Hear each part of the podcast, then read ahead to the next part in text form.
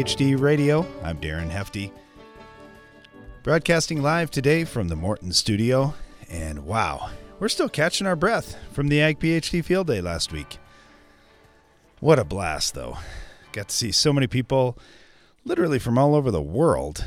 When you think about that, it really puts it into perspective, doesn't it? Agriculture is not just my local neighborhood.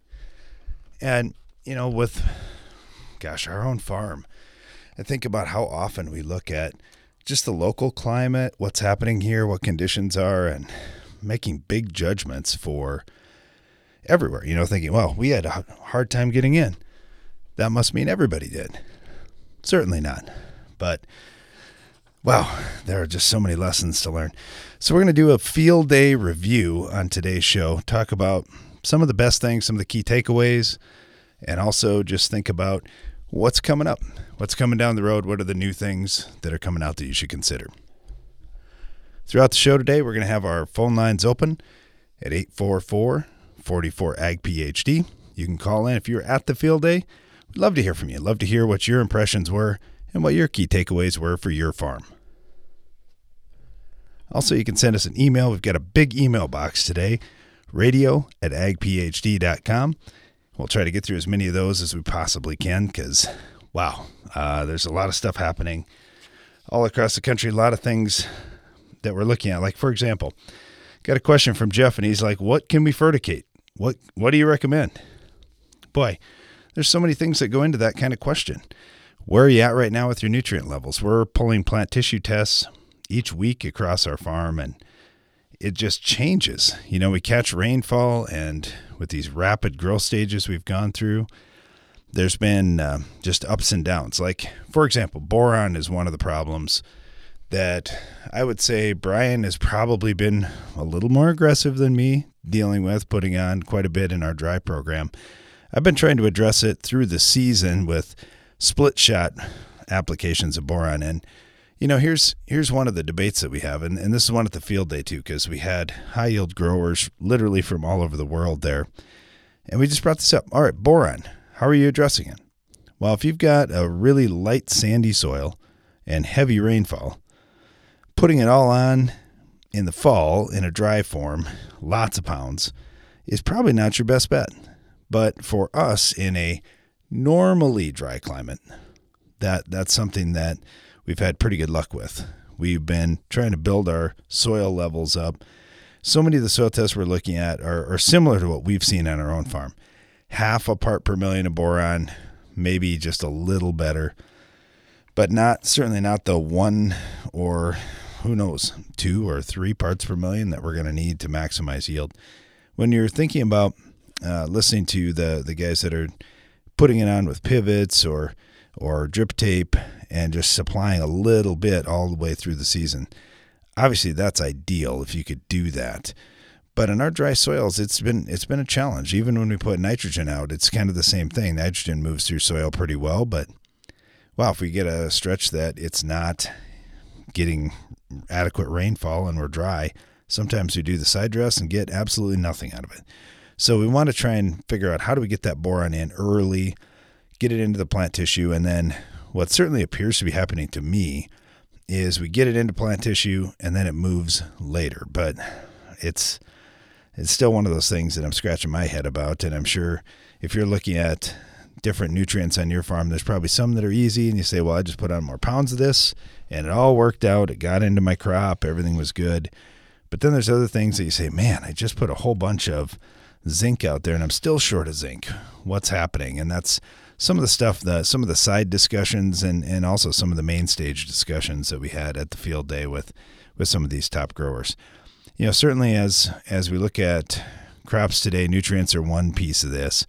Uh, I was just out looking at some of our fields earlier here, just in the last couple of hours. We've got just an unevenness of tasseling in certain fields where we really struggled with water issues this spring. And that's been one of the questions that we got at the field day too is how do I handle these fields that are uneven and how do I figure out where should I put my money if I'm going to invest a few extra dollars in trying to make things better? I I just look at if hey, well, I've got one field of mine. Great example. Half the field looks awesome, looks even everything's perfect. The other half of the field really suffered from too much water.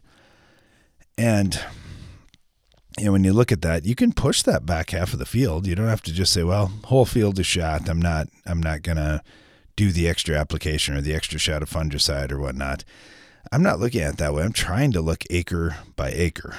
And when you think about how we're doing our variable rate planting population, variable rate fertility application, and so forth, it makes a lot of sense to me to say, all right, these acres up here, I'm probably going to get 50% yield, maybe a little better.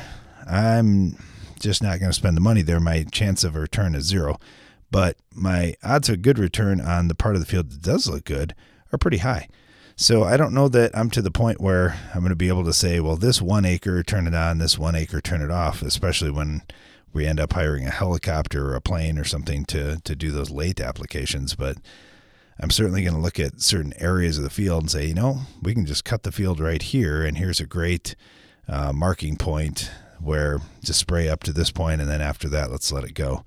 On the soybean side, though, uh, even our parts of the fields that that look pretty tough, and I, I was looking at some soybeans too, where we've got a lot less branching, still not quite closing the row in some of these tough areas that mainly every tough area has been just impacted by water. It's the same cause, and and some of those spots still have water sitting in them.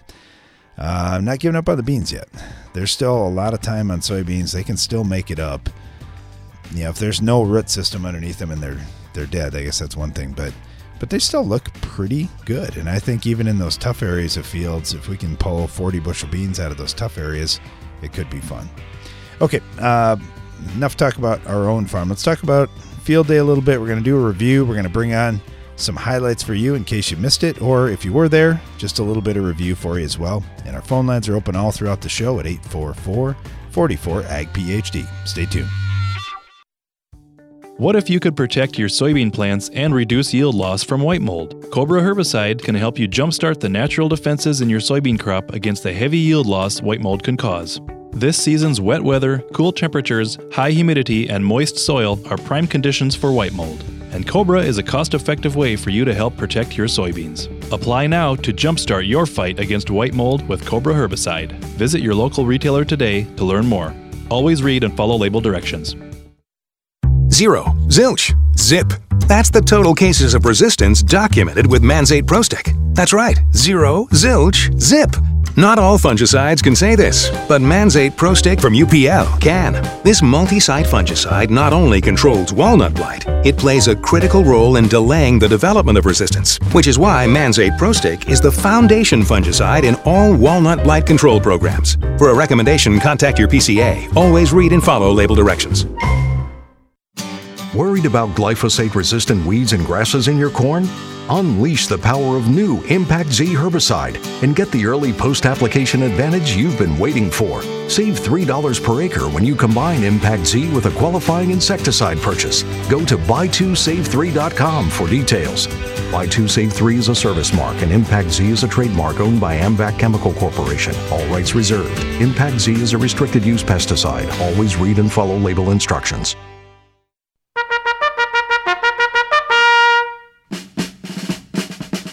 Clean fields and higher yields start with a strong battle plan. For soybean growers, there's no stronger ally than Sonic herbicide. When applied pre-emerge, Sonic is proven to defeat yield robbers like water hemp, mare's tail, and giant ragweed. With long-lasting residual control, it keeps fighting to defend your field from invaders. Visit battleweeds.com to plan your attack against weeds. Always read and follow label directions. Sir, yes, sir!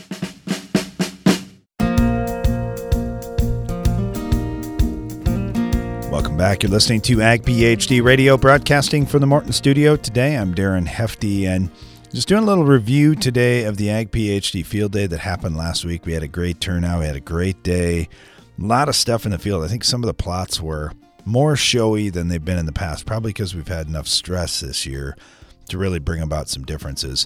Got our friend Brad Powell on right now with Bayer. Brad, how you doing today? I'm good. How are you, Darren? Pretty good. I think you've been to every Ag PhD field day, so you've got a pretty good, uh, pretty good handle on this. I, I'm thinking the plots were a little more showy this year, just with the challenging weather we've had. But uh, what what did you think? I guess what was your impression of uh, how crops were, and then and then the audience that was there? Yeah, I think you know we generated a lot of a lot of good discussions this year because of the challenging year that a lot of the growers have experienced on their own operations. There was a lot of talk about uh, you know late planting and and what effect it's going to have, and a lot of questions around uh, fungicides actually on corn because guys are excited about the corn they did get planted and trying to see if they can maximize some yields out there. We've got some corn at questions around Del- Delaro and Stratego. Yeah, we've got some corn at Brown Silk now, Brad, and we're starting to get a lot of those questions yep. too. What what did you specifically? I, I, had a lot of Delaro questions as well, but what what fungicide questions or what advice were you giving guys for for this year's crop? You know, I I guess my advice was uh, the ROI is is better this year than it's been for the last couple of years. And on those acres they got planted, I think there's a great opportunity to get a good return on their investment. And timing wise, you know, we're right in that sweet spot right now. We've got corn that's either fully pollinated or, or just getting into the pollination stage. So um, those are really the, the timing lines up well with with the uh, season we've got in front of us right now for Delaro or or a fungicide application at this point. You know the the fungicide talk in wheat this year was was really big too, and we definitely saw some gains on on our small grains getting fungicide out timely. What did you learn? There was yes. some, certainly some lessons in the small grains at the field day. Yeah, I mean one of the things that uh, we talked to a couple growers about, uh, you know, from that wheat area were a lot of concerns around Fusarium head scab this year and I know my North Dakota counterparts are dealing with that a lot right now. And some of the uh, decisions to go cheap were not the right decisions in protecting against the head scab this year. Prosaro has continued to to uh, show its value out there in the marketplace and and continues to do a great job against that head scab. And for some of those guys that neglected to do those earlier app- earlier applications of fungicide, we were starting to see some leaf rust, stripe rust showing up. So we had a you know plethora of diseases getting thrown at that small grain this year because of the the rainfall we were receiving. Yeah, I think it's a good lesson for the growers. We started off by talking fungicides in corn, and you think about mm-hmm. that too. There's a lot of guys that talk about, well, I'm going to go cheap. Well, this year is a year that uh, going cheap is not working. You know, we've seen it on yep. soybeans too this year, where we've had some Absolutely. growers going uh, going conventional, thinking, well, I'm going to try and save some money, and boy, were they wishing they had the Xtend trait later on in the season. Yeah, I mean, we've seen some really real value from that Xtend system this year in trying to control weeds that we didn't take out with tillage in some areas and, and weeds that in no-till areas just completely got away from growers. And if they didn't have that option to use the XtendiMax out there and, and get some Warrant out there from some or some in-season residual, they were really behind the eight ball from the get-go this year. So those, you know, that trait soybean really showed some value uh, in weed control, and, and hopefully will deliver some really good yields here at the end of the season as well. You know, one other thing, Brad, I guess the climate folks had a big presence in your area, and I find myself using that app a lot more this year. In fact, I was just out doing some scouting, taking some pictures, putting some notes in. It's getting more user friendly. What kind of feedback did you get about climate?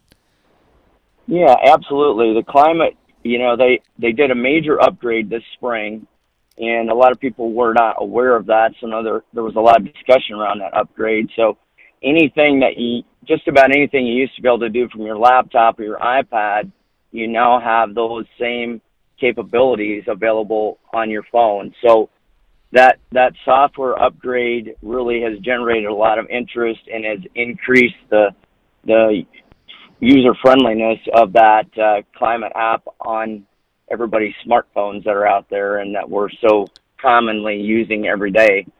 So that's been a big plus with the with the climate piece. Yeah, I think anybody that hasn't used that app or hasn't got it set up for their farm, this would be a great time to demo that because there's so much variation out in fields. And I know uh, for our operation, it sure helped us helped us get our arms around that and target in where we need to be doing a little extra scouting. Uh, been talking with Brad Powell yeah. with Bayer and and Brad, there's just so much. You had, you had so much in your area. Uh, I was trying to kind of yeah. hit some of the highlights for you. I guess was there, there anything I missed? Sure. You know, just uh, the whole corn herbicide thing. Um, you know, we've got we've got a great lineup of, of corn herbicides, and we had a lot of questions around changes or anything coming new and different there. And and really for 2020, the the new and exciting thing we've got to talk about not only on corn herbicides, but the whole the whole piece of the Bayer offer is going to be around our Bayer Plus grower program that's going to roll out starting September 1. So we're excited about that and excited about what that can bring some additional value to the growers as we look ahead to uh, the 2020 season. Great stuff. Thanks a lot, Brad. Really appreciate it and Thank appreciate you. all the support. Yes, thanks, Darren. Let's head uh, head over to Farm Farm Shop Manufacturing. We've got Tony Wendler with us right now. Tony, thanks for joining us. Hey, good afternoon, Darren. Yeah, you guys were Great awfully to... you guys were awfully busy at the at the field day. A lot of people asking about closing wheels. That was something that I would say came up over and over again. Uh, what what kind of feedback were you getting, and uh, what was the uh, what was the crowd like for you? The um, actually two components had us quite busy. The um, the closing wheels. Uh, people were intrigued with uh, the design of ours. I guess the the first thing uh, with the steel construction because they're uh, people are concerned about the wear. They they get the the poly ones and they wear out. But the other thing in our design that uh, really is a benefit is we've got that uh, inner shoulder that uh, we have the the teeth on our wheel go on the ground and make the ground squirt into the furrow, and then that uh, inner shoulder puts the firming right over the seed, so it gets that maximum seed to soil contact, uh, and uh, you know, gets the results and uh, causes the germination, and hence the name for the wheel, the germinator. Yeah, that that was a big that was a big topic, and you know, here we go. We have 2019 and the planting conditions we were fighting, and any kind of advantage that growers could get with the planter is really looking to be uh, a big factor this season. Uh, but then, of course, uh, I was talking about how uneven some of our fields are. Uh, you got the grain temp guard bin monitors. Can you talk to us about those just a minute? those were actually had a, a lot of uh, interest in uh, those also.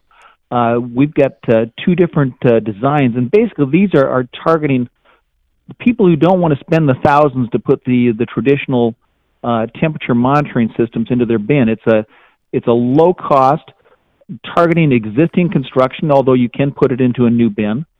The uh, at uh, three hundred ninety nine dollars per unit, uh, the strong components to it are that uh, we've got uh, two uh, probes on it.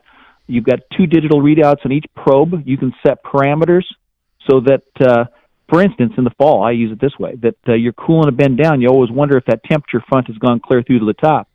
You can actually set an alarm on your uh, temperature probe, and when it cools to the point you wanted, the you'll have an external flashing light and an audible alarm, which is kind of annoying. So you'll want to go take care of it. yes, absolutely. Well, you got to get your attention, especially when you're super busy like that. So that I can see that would be be quite handy. Did you have a lot of first time field day guests in your tent, or what? What were you hearing from the crowd? Uh, well, the the the one key first time field guest was me. I've been wanting to come out to your field day for a couple of years, and uh, this was my first opportunity and Darren, I got locked in my tent all day talking to people. okay, Tony. Well, sorry about that. We'll definitely invite you back for next year, and then uh, then let you get around the field day site just a little bit and see everything else. You're right, though. I mean, there's there's so much going on. It's it's easy to get caught up in all the conversations. Been talking with Tony Wendler with Farm Shop Manufacturing. Tony, thank you so much. Really appreciate having you at the field day, and I appreciate having you on today. Stay tuned. We'll be right back. Your independent spirit is more rewarding than ever before.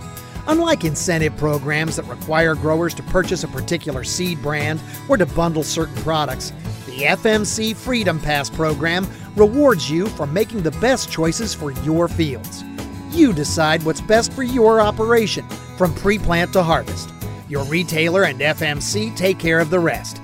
It's really that simple the exclusive agronomic rewards, performance assurances, application innovations, and product financing of the FMC Freedom Pass program make it easier to protect your crops and cash flow. That's what we mean when we say we give you more freedom in the field. You'll experience more control and confidence too. Generics and imitators can't promise that. Visit your authorized FMC retailer or FMCFreedomPass.com to calculate your potential financial incentive and learn more. Imagine the perfect flow of grain from the field to the bin. Imagine a single rotor that ensures both quality and productivity. An advanced system that optimizes harvest settings on the go. You don't have to imagine. With features like AFS Harvest Command, an axial flow combine from Case IH always delivers the perfect flow for your operation. Find out how. Talk to your Case IH dealer today. Foliar sprays are only effective if you can get applied product into the plant. Nutex EDA is a micronutrient based additive that delivers the foliar absorption boost you've been looking for. Nutex EDA supports rapid penetration and translocation of both nutrients and systemic crop protection within plants. Research trials have shown a 10 to 20% increase in nutrient absorption and higher tissue levels for a longer period, resulting in higher yields. Use Nutex EDA this season with all your foliar applications. The last thing you want after harvesting your grain is to spoil it before it goes to market. The Grain Temp Guard from Farm Shop MFG is a low cost bin monitoring solution that tracks temperature and humidity and alerts you when conditions exceed safe thresholds. Visit farmshopmfg.com. Tired of that old warped poly boom ruining your spray applications? Express Boom from Hypro is a fully assembled stainless steel boom that ensures an even application of chemicals every time. Don't wait another season, upgrade today. Hypro, helping you spray better. Using N-Serve nitrogen stabilizer with fall fertilizer applications keeps nitrogen available into the spring for maximum crop growth. Field trials in Iowa show N-Serve delivered an average revenue increase of $22.96 per acre, and N-Serve is the only recognized nitrogen stabilizer product in the Iowa Nutrient Reduction Strategy because it reduces nitrate leaching. That's max profit in an environmentally sustainable way. Calculate your field's profit potential at nitrogenmaximizers.com.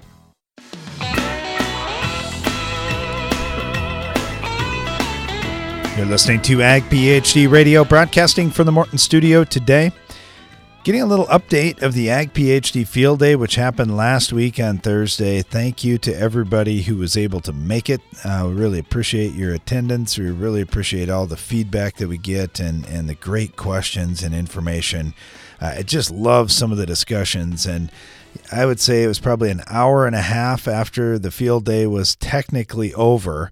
I went back to some of the first step plots and the high yield plots, and here I find Matt Miles and Rob Deadman and a lot of these just awesome farmers back there still talking, still looking at ways to improve yield, still talking to other growers and sharing ideas.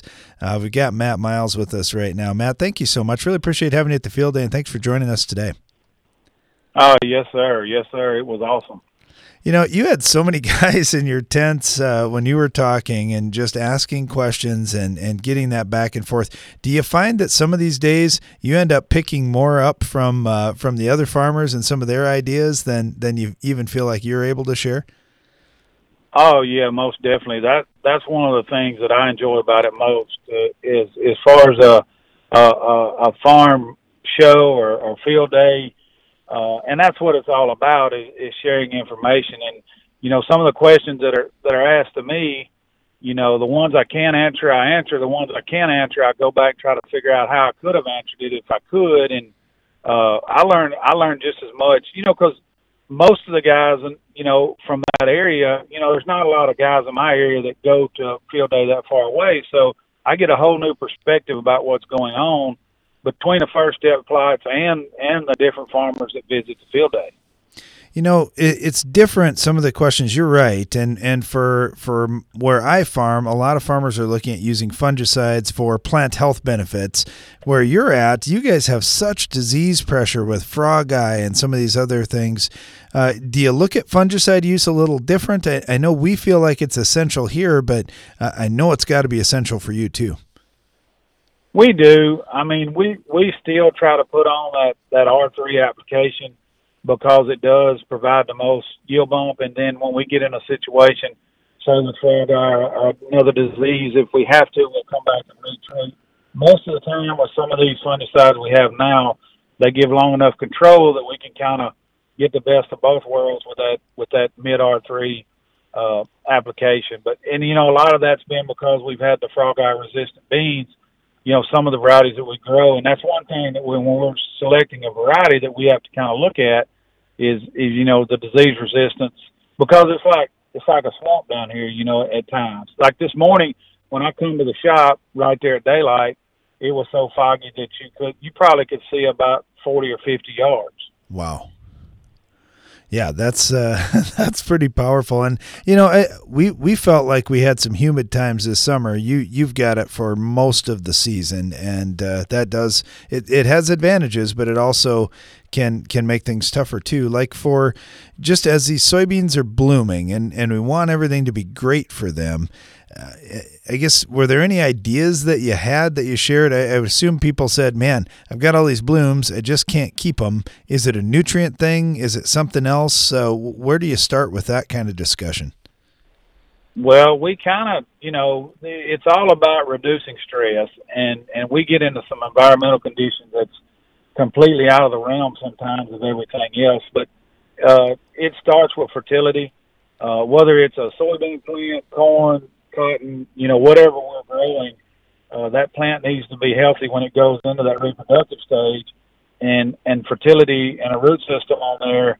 You know, a, a good root system is is essential to to keeping that plant healthy. And then you can take things like fungicides uh, or, or irrigation or whatever we're doing at the time uh, to try to help that. Now, the the big deal for us, I feel like, is our nighttime temperatures if if there if the plant don't have a chance to respire, then essentially it's working 24 sevens. It's just not going to retain the fruit that it would if it has a chance to to kind of relax in in the, in the nighttime hours or even some in the daytime hours. So, and you know we think the fungicide aids in the canopy temperature, which is a big deal for us, which might not be such a big deal, you know, in your area. Yeah, you're right. You're right. That is a great one, and I know we hear a lot about that from. Um, well, Dave Hula and Randy Dowdy on the East Coast talk about the same kind of thing of, of hot nights and how what a challenge that is. And and you're right. We generally have nights in the 60s, and that helps us a lot. Yeah, there's so many things that you just don't even realize till you start talking to farmers who work in different parts of the country and different parts of the world, and you start realizing, oh, okay, I guess I have some advantages in my area. It's not all bad, and it's not all the toughest thing ever. Uh, Matt, I know you're super busy. It's right in the middle of the growing season. Really appreciate the time, and, and thanks once again for coming up to the field day this year. Yes, sir, and thank you for having having me. We really enjoyed it. You bet. Thanks, Matt. All right, uh, let's head down to Alabama. Speaking about a place that gets uh, gets some hot nights, we've got Chad Henderson with us, who's another one of the high yield growers speaking at our field day. Chad, thanks for joining us. Oh yeah, yeah. So I've seen a few pictures of how your crop's doing. You guys are clearly a little further along than we are. Uh, where where's your corn at right now? What stage are you at? Well, I think I'm somewhere around. Uh, last I looked, it's somewhere around 2,800 GDU. So we're we're through irrigating. We're finished up. I guess it is what it is right now. Yep, yep. I guess we'll see where the chips fall. You know, when that's exactly right. When you talk to growers, you had a lot of growers you were talking with at the field day too, and certainly Alabama's a little different area than uh, the Midwest. Uh, what were some of the big things that stood out to you? The the tough questions you had, or or just some of the information that you said, "Oh, I didn't realize that." Um, you know, we talked a lot about uh, boron this time. I guess we we had that question every time I was in the tent with Mr. Perry Galloway and uh, you you know, which down here a lot of the questions are, well, what's what's going to happen with y'all in the dicamba scare? Yes. You know, and then also, like I said, about boron and trying to maintain levels in that. So that was, I guess, a couple of the main questions that Perry and I talked about. You know, we, we try to do things the way uh, the way that you want them done because we're working with uh, with Chad and, and other growers all the way through the thing. Chad, uh, how did how did Glenn do for you at the field day this year? Did did he get stuff on right for you? Man, Glenn Glenn does an excellent job. I mean, you know, uh, you you you know, you talk to Glenn and talk to Glenn all through the year and the growing season. He sends samples, and you know, you're you're thinking, you know, well, this is going on, and then it really hits home when you get to that field day and you see all the things that him and his team have done and what they've accomplished, and it's it's truly amazing. It is truly amazing to get to get the work done, the quality work that that uh, y'all do up there. It's it's something everybody needs to see you know we've been we've been challenged with some higher soil pHs, and that's been one of the things. I know a lot of these first step plots have been trying to to fight through to get nutrient availability and different things. How about your farm, Chad? How does how does that vary? Are you fighting uh, more pH on the low side, or what's uh, what's a big challenge for you? Well, you know, um, not not really. You know, we'll apply lime about every well every year to to you know every other year we'll apply lime according to what we've done, how much if it's irrigated or corn or or, or nitrogen levels and you know things like that. But but no, we we don't. Um, our pH is going to stay in that. Um, we try to keep it in that uh, six five, six eight range, six two, anything in that range. But you know ours will just keep falling. We have to apply lime regularly, you know, and then we get into a mag problem, and we can't get any dolomite lime or things like that down here. So or we have low mag in this area. Yeah, that's going to be a challenge too for us. I, have been, and I don't know where we really need to be on our plant tissue samples, but they just keep keep coming back low on magnesium, and I know that's a key nutrient. So that's one we're still trying to figure out here. Well, we we are too as well. You know, I've we've made some some pretty good corn down here, and the levels have been the same. I wonder, I wonder myself at what level, at what level, and what bushel level it's affecting me. Is it affecting me now, or you know, but I haven't figured out how to move the needle on mag either. Yeah, some of these problems, I, I, I don't know that we're necessarily going to get them all solved overnight, but it's really fun uh, working with growers like you, Chad, just because I know you're always looking. It's hey, I got a really nice yield, I got you know a little bit of praise from from my yield, maybe I won an award or something like that, but I'm still yeah. working at what that next level is going to be. Hey, Chad, uh, thank you so much. Really appreciate having you up at the field day this year, and uh, and good talking to you again today. It's it's a real pleasure to work with y'all, and I, I appreciate it. And um, like I said, it's it's a it, it's a lot to learn for anybody who hasn't made the field day. It's a it's a whole lot to learn up there. Thanks, Chad. Stay tuned. We'll be right back. No one has to explain stress to a farmer. That's like explaining wind shear to a pilot. Now, Mother Nature stresses corn the way markets, bankers, and politics can stress you. But there's a proven way to reduce stress. With Headline Amp fungicide, you'll see the difference. It decreases stress from disease, drought, hail, and heat, so your corn can focus on what matters most better yields. Talk to your local rep about Headline Amp fungicide and BASF plant health. Always read and follow label directions.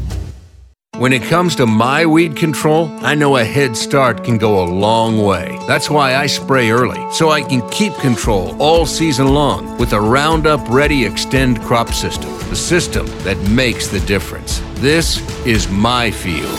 Choose the Roundup Ready Xtend crop system for control of more weeds than any other soybean system.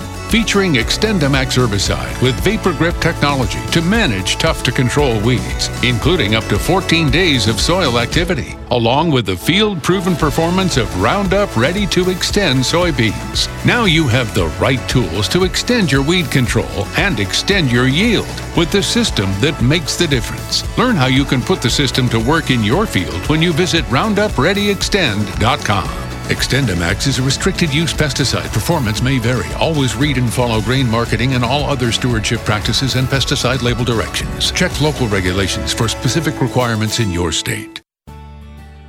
As your corn crop grows and the ear begins to form, potassium is at a high demand, almost as high as nitrogen. The same is true for soybeans with similar high demands of potassium during pod fill. Don't fall behind. Ensure your crop is getting its potassium with Catalyst. Catalyst by Actagro has been shown to be the best at entering the leaf when compared to other leading potassium products. Visit k-supercharged.com for more information. Find your full potential and increase your bottom line with branded generic herbicides from Atticus LLC. Tough broadleaf weeds are a hassle, but they're no match for Cavallo from Atticus. Cavallo delivers fast, contact, and residual control so your corn, soybean, and sorghum crops can thrive. Growers across the region count on Atticus for relevant and reliable products that deliver results every time. Ask your local retailer about Atticus products and visit atticusllc.com to learn more. For value based solutions you can trust, turn to Atticus. Always read and follow label instructions. You got in the field. Well done. That wasn't an easy task this year. Now give your bean crop everything it needs to get the job done this season. Adding Agro Liquid fertilizer to post-emerge spraying passes provides your soybeans with the nutrients needed when the plant reaches the reproductive stage. Foliar feeding soybeans can provide the in-season edge you need to economically and efficiently boost yield potential. We can help you develop a successful nutrition program for your soybeans. To learn more, visit agroliquid.com.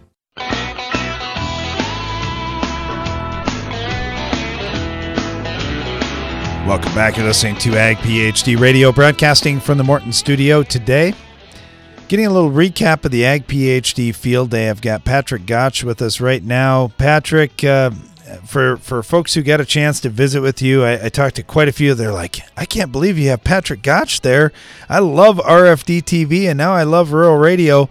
Uh, I'm sure you got a lot of great feedback like that, Patrick. Yeah, we do. I, I, I love going to the farm shows. Love going to to uh, uh, your uh, field days uh, last week. Met a lot of great people, and that's the real fun part of, of uh, what we do here after 19 years. It was hard to get this these networks on the air, but the uh, the response that we get and, and just uh, the feedback that we get from our audience all over the country for both ag and western sports is is uh, a, a real payday for us now. You know, Patrick, you mentioned how hard it was to get rural programming on the air. It's been a battle to keep it on air, too, and not because there aren't enough people listening or watching. There, there's just a lot of forces at work. How, I know you've got something going on right now to help protect us uh, as rural Americans, keeping good sources of information like RFD TV, Rural Radio, and others. Uh, can you talk to us a little bit about what's going on and, and also share how we can get involved? Yeah, all us rural programmers are really on an island now. We're independent. Uh, the National Cattlemen, American Farm Bureau. I mean, you guys, uh, uh, Orion and Max, Farm Journal, Ag Day. Every everybody's kind of on one channel, and uh, as as everybody probably noticed, there's been a lot of mergers going on for the last four years. Comcast merged with MSNBC, AT&T merged with DirecTV, Charter merged with Time Warner and and what's resulted from that is is now all the all the media distribution is really controlled by four or five companies, and they're all based on the East Coast in New York and Philadelphia and and, and one in Los Angeles. And what's really been happening on the TV side is they've been pushing off all the rural programming. Uh, uh, they're putting on their own programming now and moving us to the side. Uh, we've been fighting it as hard as we can uh, you know, through the, the traditional means and met with these folks. And it's not because of ratings. It's not because of uh, some rate dispute or one of the, those other things, uh, reasons for dropping a channel. Uh, it, it's just the fact that we're rural. And um, after four years of this, and it keeps getting worse and worse, you know, it, it's a terrible trend. And, and if there's one thing that we all agree on in rural America and agriculture, is that we have to do a better job of communicating with our urban na- neighbors. I mean, you guys do it a great job of it on on both your radio and your TV show, but if we aren't in these homes to start with, they're never going to hear it or see it. So, as a last resort, um, after meeting with the FCC, oh, five different times, and the Department of Justice, and showing them what we we're doing, they all said the same thing. They got it that rural programming was being discriminated against but there was no law, there was no mandate, there was no uh, uh, nothing for the FCC to enforce. So uh, after hearing that for four years, we've and not having any other means, we've gotten this bill introduced in the House. It's called HR 2682, the Agricultural News and, and Rural Communications Act of 2019. And what that will do is is just like mail was protected and in 1893 with the Rural Free Delivery Act, and, and electricity was brought down country roads when the urban guys were fighting it in 1937. This will ensure that that just one percent of all this bandwidth, all this channel capacity on these on any system that's existing now or is developed in the future, be reserved for rural programming, rural content, agricultural news. Um, and we're having some luck with that. It's finally getting some traction after a year and a half. Uh, Collin Peterson in Minnesota just jumped on board as a co-sponsor of HR 2682, and we're going to go to the Minnesota Farm Fest here in a in a week and thank him in person and thank him uh, publicly. And I believe in even uh, you guys are going to show up. We got a booth up there on August seventh, and uh, and really try to get even some more traction and, and get this going. You know, as you know, we got a a president that's friendly to rural America. There's lots of rural senators and congressmen. Uh, we've done a good job of, of educating them on what the heck's going on here. Everybody gets it that they love rural broadband and they got behind rural broadband to get the speeds up, but they're forgetting about rural content. If if rural broadband is put in, it right now it's only being put in for urban-based companies to shove their garbage out to rural America. Well, we want to shove some of our news and, and information, in our opinion, needs to go back into the urban areas. So this bill will accomplish that. Sorry to talk so long. no, that's totally fine. Well, and, and like you say, uh, if if we don't stand up now, we we're going to lose this opportunity that we've got, and they're they're great uh, people working for us out in Washington on farm and rural issues. That it's not a, a polarizing uh, partisan issue here. Uh, we're getting people on both sides of the aisle that see this and are, are, getting behind. For for people in rural America, how can they get involved with this, Patrick? And, and, I'm glad you pointed that out. Yeah, the bill was introduced by uh, uh, Representative Rogers of, from uh, Arkansas and and Rush in Illinois, a Republican and a Democrat. So this is a bipartisan bill. This is not about politics. Quite frankly, there's a lot of people in, in urban America that want to get this rural content. I mean, they they grandma and grandpa had a farm, or mom and dad had a farm. You know, they moved to the city. Um, plus, just regular city folks want to find out, you know, where their food and fiber comes from and how it's grown. So this is important to everybody. It's just a, a very naive uh, uh, approach by these four program directors at these big urban cities that have no connection with rural America. They don't see any value to it. It's it's really frustrating. They they get minority programming for their other uh, viewers. Comcast, for example, carries 55 channels devoted to Hispanic America and Hispanic language. There's uh, 12 African American channels, which which is great. We're all for it. But our argument is, can't there be, you know, one or two or maybe even three rural channels? Uh, and, and your question was, how would how, how do people get involved? Contact their congressman and senator right now. Uh, the bill is specifically HR 268T 2682, the Agricultural News uh, Act of 2019 and just encourage them to co-sponsor it now. Now that it's introduced, we need we need more co-sponsors. We need to to get it introduced uh, formally in the House and the Senate, get it voted on, and then get the uh, president to sign it.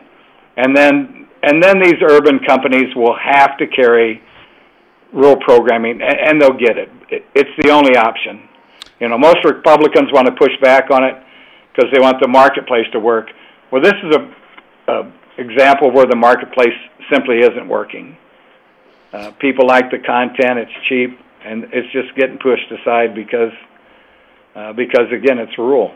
Well, like you say too, Patrick, the FCC just doesn't have a law or a mandate to enforce at this point. So once once they have something like that, now all of a sudden uh, we can be fair again and give rural America the voice that it it so desperately needs. So for for everybody listening, I, you you hear about a lot of stuff, and and I get a lot of feedback that wow, I love uh, the rural radio channel. This is awesome. We're we're talking to the guy that got this launched, that fought for many years to get this even available for us, this kind of programming, and and he needs some help right now. We need to talk to our Congress people uh, and have them support HR twenty six eighty two jump on as co-sponsors and stand up for rural America. Patrick Gottsch, uh, really appreciate having you on. I know you're super busy, uh, but it, it's just so valuable for our listeners when they get to hear from you. Thank you so much for what you do, and thanks for coming to our field day this year as well. Well, thank you. And like I said there, I mean, nobody's done more for RFD TV and rural radio than the Hefty Brothers and, and your programming. We really appreciate you guys, and anything we can do for you guys anytime, we're certainly going to do it. You bet. Thanks a lot, Patrick. Uh, and again, that's HR 2682. Make sure you call uh, and talk to your congresspeople. Tell them, hey, this is important to me. This gives me uh, at least the opportunity uh, to share a little bit about what's going on in rural America and to, to catch that rural news and information that I need. Well, we're talking about the Ag PhD Field Day today and uh, just doing a little bit of review from that. And we've got some questions here that I want to get to right after the break as well. Stay tuned.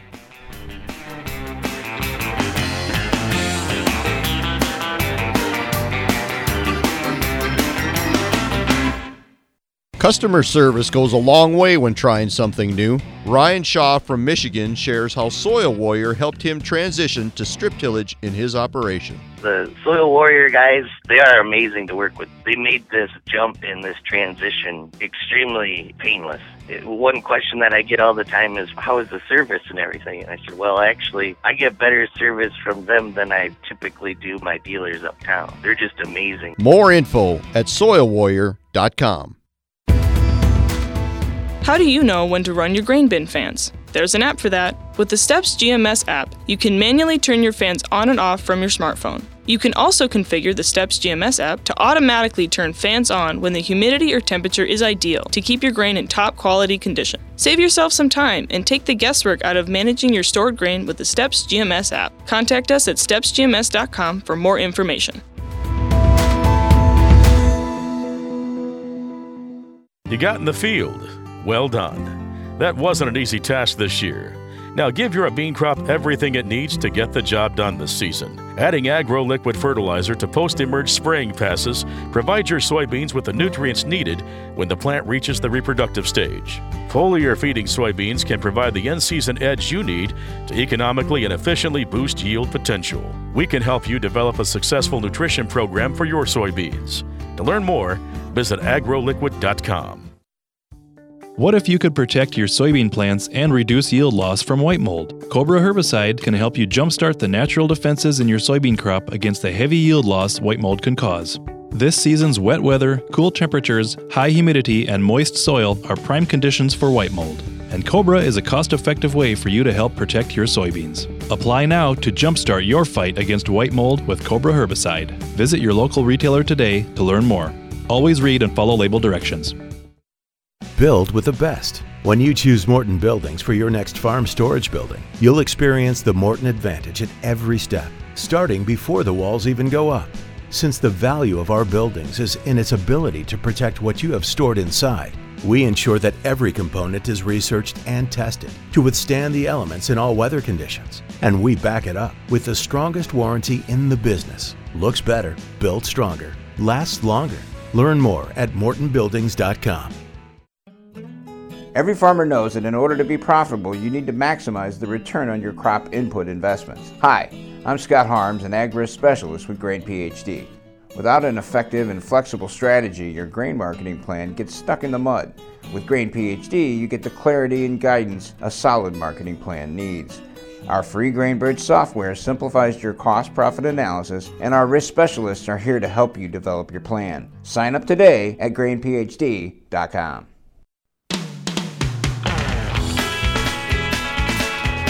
Welcome back. You're listening to Ag PhD Radio. We're broadcasting from the Morton studio today, and you can call and join the discussion at 844 44 Ag PhD. It's exactly what Josh did quite a while ago. He's been hanging on. Josh, I really appreciate the patience. Uh, when the owner of the network calls in, he's he's going to get on first, I'm afraid. But uh, but thanks for hanging on there. What's going on on your farm? I totally understand getting bumped. That's perfectly fine. Uh, Sorry about li- living living the dream, but uh, we got a little hiccup in the uh, corn corn uh, this year. Um, we put on um, liquid uh, post emerge, uh, 100 pounds of that with our application, and uh, we were going to be Y dropping roughly about 90 pounds of nitrogen. And we had all of our other fields done, and the applicator came back to spray our fungicide and said, I don't remember doing that field when we Y dropped. So Uh-oh. lo and behold, we didn't get anything on, despite oh the maps and everything else. So, so they uh, just missed the Y drop. They got the liq- You got the liquid on early because you yeah. guys did that yourselves. Uh, we we had we had a local co-op do it. But but there was a different applicator, so they had that part Yes. done. Just the 90 pounds of Y drop. Okay. Yep, the, the Y drop the Y drop didn't didn't get applied on that one field, um, and I just wanted to see what our rescue option is at this point. Uh, we were supposed to have been putting on about 90 pounds with the Y drop, and our, our current agronomist says pretty much we everyone everyone else who's been spraying fungicide, you know, the Y drops are off all the machines. We're about R two at this point. Um, he, uh, he said basically, you know, flying on dry urea isn't an option because the planes are in fungicide mode, so they're they've got their liquid, not their dry boxes on, uh, and at this point, flying on some slow release product that is about four gallons for a full rate, and it's about three pounds per, or three three pounds of nitrogen per gallon. He said was about our only shot. Is that Well, that was really our only shot? That was the first one that came to mind for me, but you are still only at R2 and yeah, finding somebody that would uh, would Y drop it on there would be my first choice. Uh, if we could if we could find someone to do that. Now it may not be your normal applicator, it may end up being another farmer that's still getting stuff done. Everybody is so behind this year that you, you just never know. There's probably somebody not too far away from you that's still trying to get it done the first time. I, I'm just really thankful your your applicator said, you know what, I don't believe I did that field before. I mean, what if he said nothing and you just find out with the combine that, uh oh, we got a big problem here? Does the corn look like it's short of end, or is it, is it hanging in there so far? it looks pretty good, and the the fungicide application we put on over the weekend kind of perked it up for a and ma- made it a little greener, and and it's it's looking really good. But I'm waiting for that other shoe to drop when it finally does run out. Yeah, Uh, yeah. The soil tests we've taken in the past only two to four percent organic material, depending on where you are in the field. So, you know, we'll get a little free stuff that way, but not 90 pounds worth. Yeah, yeah, probably not as much as you need. Yeah, well, um, and that'd be another thing too. I mean, a guy could could pull a sample just to see where you're at for nitrate right now, just so you could at least uh, sleep a little bit better. But boy, if there's any way that you could get somebody to come back and and do that Y drop type application. That would be that would be by far my first choice because flying on that small amount of N is fine for perking things up late, but usually just as a supplement to hey, I had my full program and now I may have 110% yield instead of 100. That would be that I guess that'd be the place where I'd be using that. But I mean, hey, if you can't do anything else, I guess that's better than nothing. But um, At what point is it too late? it, you know, and that's that's another good point. Um, and I, I guess if you do a little bit of reading online, I think Tony Vyn at Purdue had uh, some of the best um, data on that. That he was showing gains still all the way out, I believe, to R five. I got to go back and reread what he wrote, but I, I read that. Um, this winter, and I was thinking he said even all the way out to R five they were still seeing some gains. Now, granted, you're gonna have to have some some water to move that in, and not every soil is going to show that or anything like that. But just showing that it is possible gives me gives me hope because we're only at R two. We got a long ways to go here. We got another couple of months before we're going to be harvesting this at best. So. I, I I would sure get out there if you can. If somebody was willing to do it, I, I would try and do that. Okay. Uh, s- second note came up to the field day last week. Top notch, top Awesome. notch deal. Thank you. Very good. Really enjoyed it. Thank you. Really appreciate that. Yeah, I'm, I'm sorry that that field got missed on your farm. I feel bad for you about that, but I, I'm not giving up. And I, when you said, "Hey, it still looks good," uh, that's awesome. And now we've got such a high demand for nutrients. Once you get past R two, if we could get out there and get some more in on. Uh, however you can and like i say it just might be uh, i don't get to work with my normal provider. I might have to work with somebody else. Uh, but hey you know who knows? There may be a blessing in disguise there. You may find somebody else that's good. So now you got a couple different people you can lean on when the time's time's right. All right. all right. Well thanks a lot josh. it. you bet. Really appreciate it. Thanks thanks thanks for holding too. Sorry sorry it ended up taking us a little bit to get on. Not a problem. Have a great day. You too. Uh, another grower that was at our field day is Lee Lubbers from South Dakota. Uh, Lee, you were speaking at the field day, and man, you guys are, always had people around you asking lots of questions.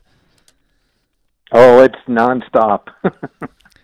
Well, that's okay. It keeps it keeps life interesting. Um, you know, I really appreciated having you there again, and really appreciate just the chance to get to work with you because I know just the back and forth. It seems like uh, one of us is always figuring out something that the other one uh, caught on to first. What were some of the big uh, takeaways that you had? Because I know you're always picking up information from other growers as well. Uh, using uh, our tissue test as a learning tool so that we can kind of layer that with uh, uh, growth curves uh, and nutrient uptake in our crops, so we can kind of use both of those tools together. Uh, that was one thing I picked up on talking to some of the other high yield growers. And then it's just great every year visiting with people. Uh, you know, I, I get thanked every year now that uh, I've had guys walk up to me and say, "Hey, I tried some of the things that you talked about and it worked," and that just makes me feel great because uh, I'm there to help, and so are the other speakers. I mean, it's it's only knowledge if it's shared, and there's been such a veil of secrecy in agriculture that hey, we can't be sharing any of these things. No, we need to. We need to lift up our whole industry, and the field day lets us do that. And it's it's a great uh, learning experience for me. I learn new things, and I get to help people, hopefully, and it's just it's a great experience. You know, I talk to growers that say, well, you know, some of those guys at your field day are irrigated guys, and I'm all dry land. Well, uh, here we go. I don't know if there's anybody that was speaking at the field day that has more drier country usually than what you do. Now, this year may be the exception, but uh, how do some of these things translate to, to dry land farming in areas where you just don't get that much rainfall? Management always pays. I mean, that's one thing, even talking to the guys from New Zealand. We're 12,000 miles apart and two total different environments, but yet when we start comparing ideas and challenges, we're facing a lot of the same things. And it's still managing and reacting to conditions. And same way, speaking with Matt and Rob from Arkansas, we're several hundred miles apart, two different yield environments, and they're 100% irrigated. We're 100% dryland. Still, a lot of the same principles apply. Yeah, that's right. And I, I, like I like your just your opening statement that hey, we're pulling these plant tissue tests. What are we doing with them? Let's let's make them into a learning tool and stack them up with some of the other things going on on our farm to to try to put all these pieces together. Because I, I, don't know, I don't think we'll ever figure it all out, but at least uh, it gets more fun when you start knocking out some of these things. That oh, okay, I understand that part, and now now I can uh, have a better shot at getting a good return on investment on my farm. Uh, hey Lee, uh, we got to run, but thank you so much for coming up to the field day again. Thanks for for helping so many growers and uh, and just being available and putting yourself out there. It's like you say, the information share is something we need to do more of. Yeah, thanks a lot for having me. You bet. I had had one last question I wanted to get to on our show. Uh, Larry had sent an email in, Larry from Virginia, and he said, uh, "My question is on boron. You were talking about boron, but I'm curious about my fescue turf. Uh, my my tests are coming back low." And I'm just nervous about uh, over applying and causing toxicity to the lawn.